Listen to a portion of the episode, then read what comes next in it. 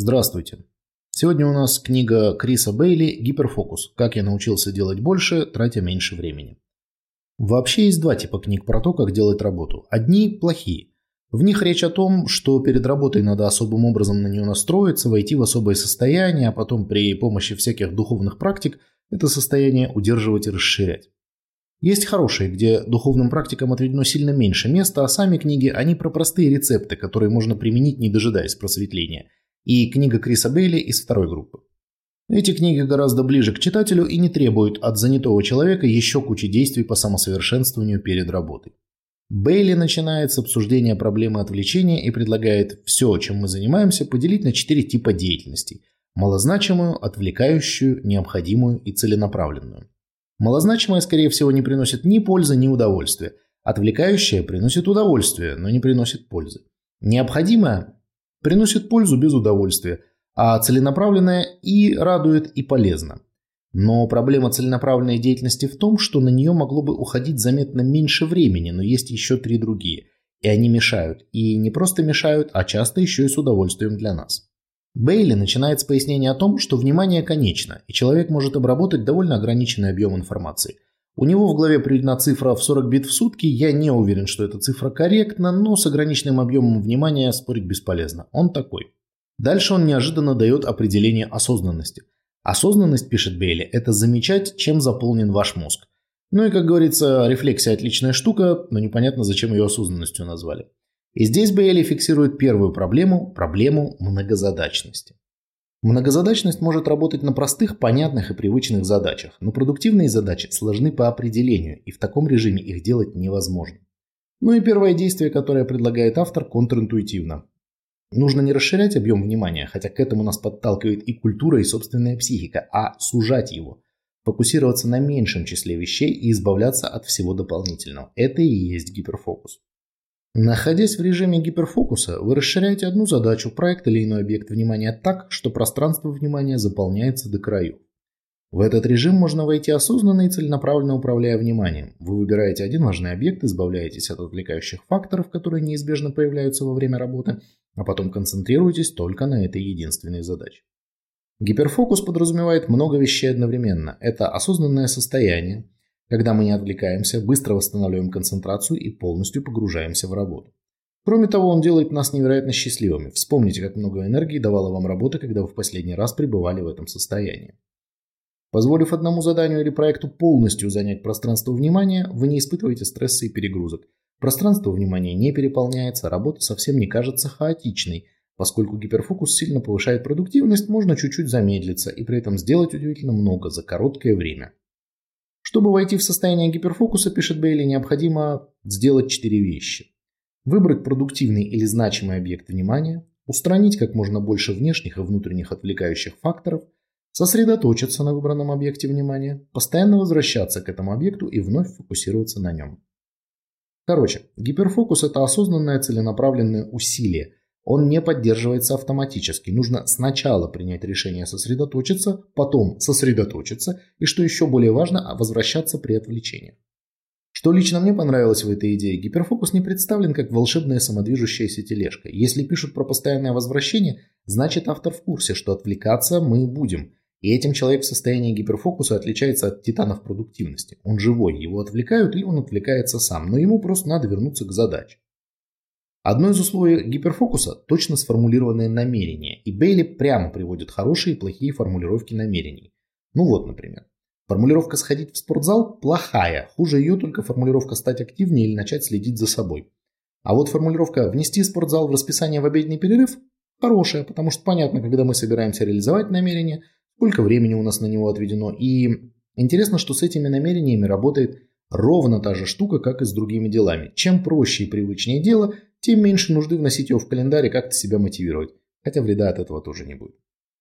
У Бейли есть рекомендации по поводу того, когда и как в этот гиперфокус входить. Там мне показались интересными упоминания сложных и неприятных задач. То есть, если у вас есть такие задачи, то решать их лучше именно в таком состоянии.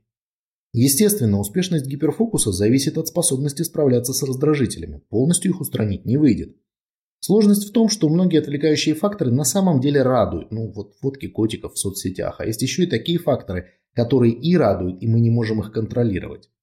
Рецепты для того, чтобы справляться с другими отвлекающими факторами просты. Списки блокировки сайтов приложений в компьютере, телефон на беззвучном режиме и вне поля зрения. Кофе, наушники с шумоподавлением, например. Есть у Бейли и другие прекрасные рецепты. Мне очень понравился пункт «Никогда не ходите на совещания, у которых нет повестки дня». К сожалению, не все наши совещания зависят от нас, но пункт без сомнения полезный. Ряд отвлечений порождают предметы, но и тут, естественно, мало что может сравниться со смартфоном, он отвлекает нас гораздо надежнее, чем любые другие раздражители. Когда Бейли начал описывать условия, при которых мы теряем концентрацию, я сразу вспомнил, как работал в одной конторе. А сами условия у него такие. Стресс или скука, работа в обстановке хаоса, личные проблемы, вопросы, есть ли смысл в нашей задаче и продуктивна ли она – и неиспользование пространства внимания. Чем оно больше, тем выше вероятность, что мысли разбегутся. Так вот, не знаю, как так вышло, но в моей трудовой биографии было место, где присутствовали сразу все эти факторы. Сложная работа погружает в себя гораздо лучше, чем простая, если, конечно, менеджмент своими управленческими судорогами не попытается сделать работу сотрудника не просто сложной, а невыполнимой. Для расширения пространства внимания Бейли рекомендует медитацию. Обычно, когда в книге появляется что-то про медитацию, я ее откладываю сразу, но тут он еще раньше, чем я успел среагировать, написал вот что. Медитация имеет не лучшую научную репутацию, часто ассоциируется с монахами, уединившимися в пещере. Как и гиперфокус, она подразумевает постоянное возвращение внимания к единственному объекту, обычно дыханию, как только вы заметили, что ум ушел от него в сторону. Ну и я после этого дал шанс тексту дальше. Оказалось, что медитация в случае этой книги вообще лишена какого-то религиозного, философского или инстаграмного подтекста. Так Бейли называет периоды сосредоточения на собственном дыхании, а мировоззренческие или религиозные взгляды сосредотачивающегося никакого значения вообще не имеют. Эти медитации можно практиковать, не имея никакого отношения не то что к буддизму, вообще к любой религии. Короче, в его представлении медитация – это как гиперфокус, только без работы. Во второй части книги Бейли переходит от гиперфокуса к состоянию расслабления и блуждающим мыслям. Он утверждает, что оно органично дополняет гиперфокус. Довольно логично выглядит предположение, что гиперфокус не позволяет, например, планировать будущее, потому что означает предельную концентрацию на настоящем. И дальше Бейли пишет о трех стилях расфокусировки. Первое – режим захвата, вы позволяете мыслям свободно блуждать и фиксируете то, что появляется на поверхности. Второе – режим решения проблем, вы просто держите проблему в голове, позволяя мыслям вращаться вокруг нее. Третье – привычный режим. Вы занимаетесь простой задачей, какой-то другой задачей и отмечаете все идеи и планы, которые возникают, пока вы это делаете. Режим захвата требует специально отведенного времени. Нужно фиксировать идеи, которые приходят на ум, и кроме идей в этом состоянии очень хорошо вспоминать незавершенные дела. Режим решения проблем требует в буквальном смысле обдумывания, то есть думания около проблемы, не попыток решить, а взвешивания альтернатив и вариантов, оценки условий и прочего подобного. Он позволяет найти те связи и обстоятельства, которых вы раньше не видели. Привычный режим самый частый. Привычные задачи не занимают ум, и поэтому он блуждает как бы сам по себе без дополнительных усилий. Кстати, если все другие режимы требуют организации, то привычный режим самый простой для того, чтобы его практиковать. По поводу режимов можно спорить, я не уверен, например, что их надо вот так прямо выделять и называть, потому что всякая специальная организация свободного блуждания ума, как мне кажется, усложняет свободное блуждание ума.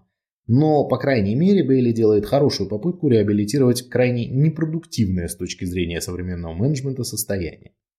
Следующая идея, которая мне понравилась, рассуждение о пользе скуки. Оно занятно вот почему.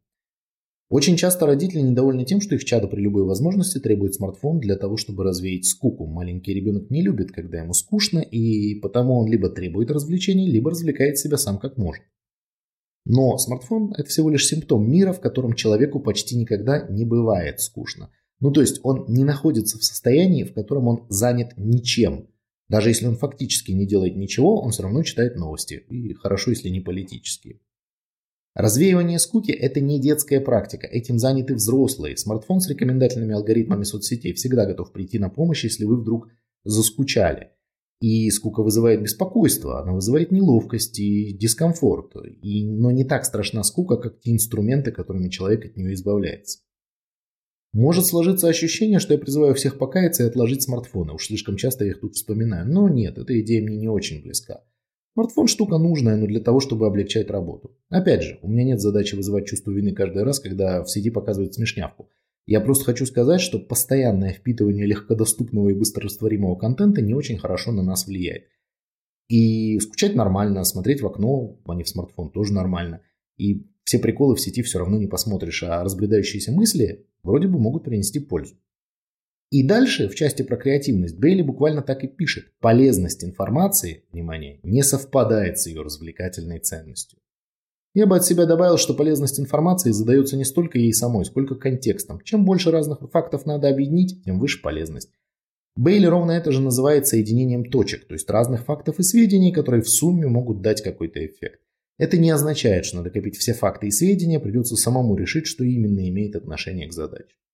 Бейли приводит достаточно много небольших рецептов, позволяющих управлять концентрацией и отвлечениями. Они вполне могут вам помочь управлять собственной нагрузкой и, страшно сказать, собственной креативностью. Эти рецепты вполне неплохие, их можно использовать вообще без какой-то специальной подготовки. Книга Бейли местами спорна, но в целом мне показалась все-таки неплохой. Неплохой потому, что любые рецепты из нее можно начать использовать прямо сразу, и не нужна никакая предварительная подготовка и никакие вот дополнительные усилия. Буквально сразу бери и делай. Поможет ли? Не знаю, но я так скажу. Обычно я пишу сценарии подкастов несколько дней, как правило, вечерами, иногда в течение дня, когда есть время. Этот сценарий я написал за один вечер. Мне показалось интересным проверить состояние гиперфокуса на собственной шкуре. Я не знаю, насколько то, в чем я был, было гипер. Никакого способа это установить нет. Но факт в том, что работу, на которую раньше уходило три дня, я сделал за один прием. Не могу сказать, кстати, что я не отвлекался, но обратно в, в состояние концентрации меня затягивал заданный самому себе вопрос о том, как рекомендации Бейли работают на практике. Мне было очень интересно это проверить. Ну и выходит, что вроде бы работают. Книга Бейли – неплохое руководство по жизни в мире, который постоянно норовит вас отвлечь. В ней есть несколько спорных мест, но никаких вредных и сложных рецептов мне там а, не удалось найти. Не знаю, нужно ли ее покупать, она действительно небольшая и понятная, и вряд ли вы будете с ней сверяться постоянно, но один раз прочитать точно стоит. На этом у меня сегодня все. Это последний выпуск 2022 года. Я постараюсь сделать так, чтобы новый выпуск вышел еще до окончания каникул то есть до первого рабочего дня. А в целом всего хорошего и до свидания.